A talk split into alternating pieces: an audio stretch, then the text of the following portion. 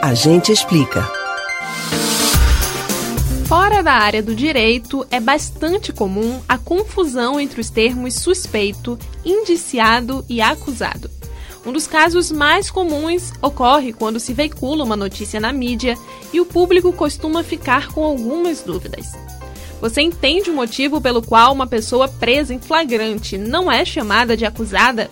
Tirei suas principais dúvidas sobre o assunto no Agente Explica de hoje. Suspeito ou investigado é aquele que tem possibilidade de ser o autor do crime.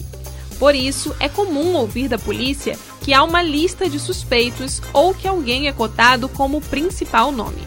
Quando alguém é tratado como suspeito, não há uma definição concreta contra aquela pessoa. Ela apenas está sendo investigada. Quando se passa a ter indícios de autoria dos crimes mais concretos, há a possibilidade de um indiciamento. Indiciar nada mais é do que apontar uma pessoa como provável autora ou partícipe de um delito. Por isso, o conceito de indiciado é aquele que tem contra si indícios convergentes que o apontam como um provável autor da infração penal. O indiciamento é formalizado pelo delegado de polícia com base em evidências colhidas em depoimentos, laudos periciais, escutas telefônicas e etc.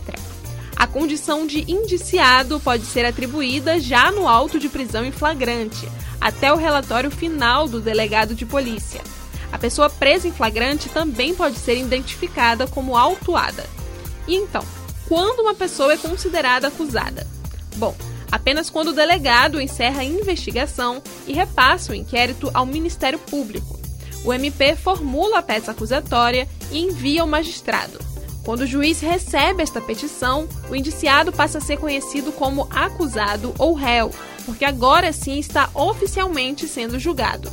Nessa nova fase, ele tem preservada todas as garantias de quem é acusado e processado por um suposto crime, principalmente o direito de defesa.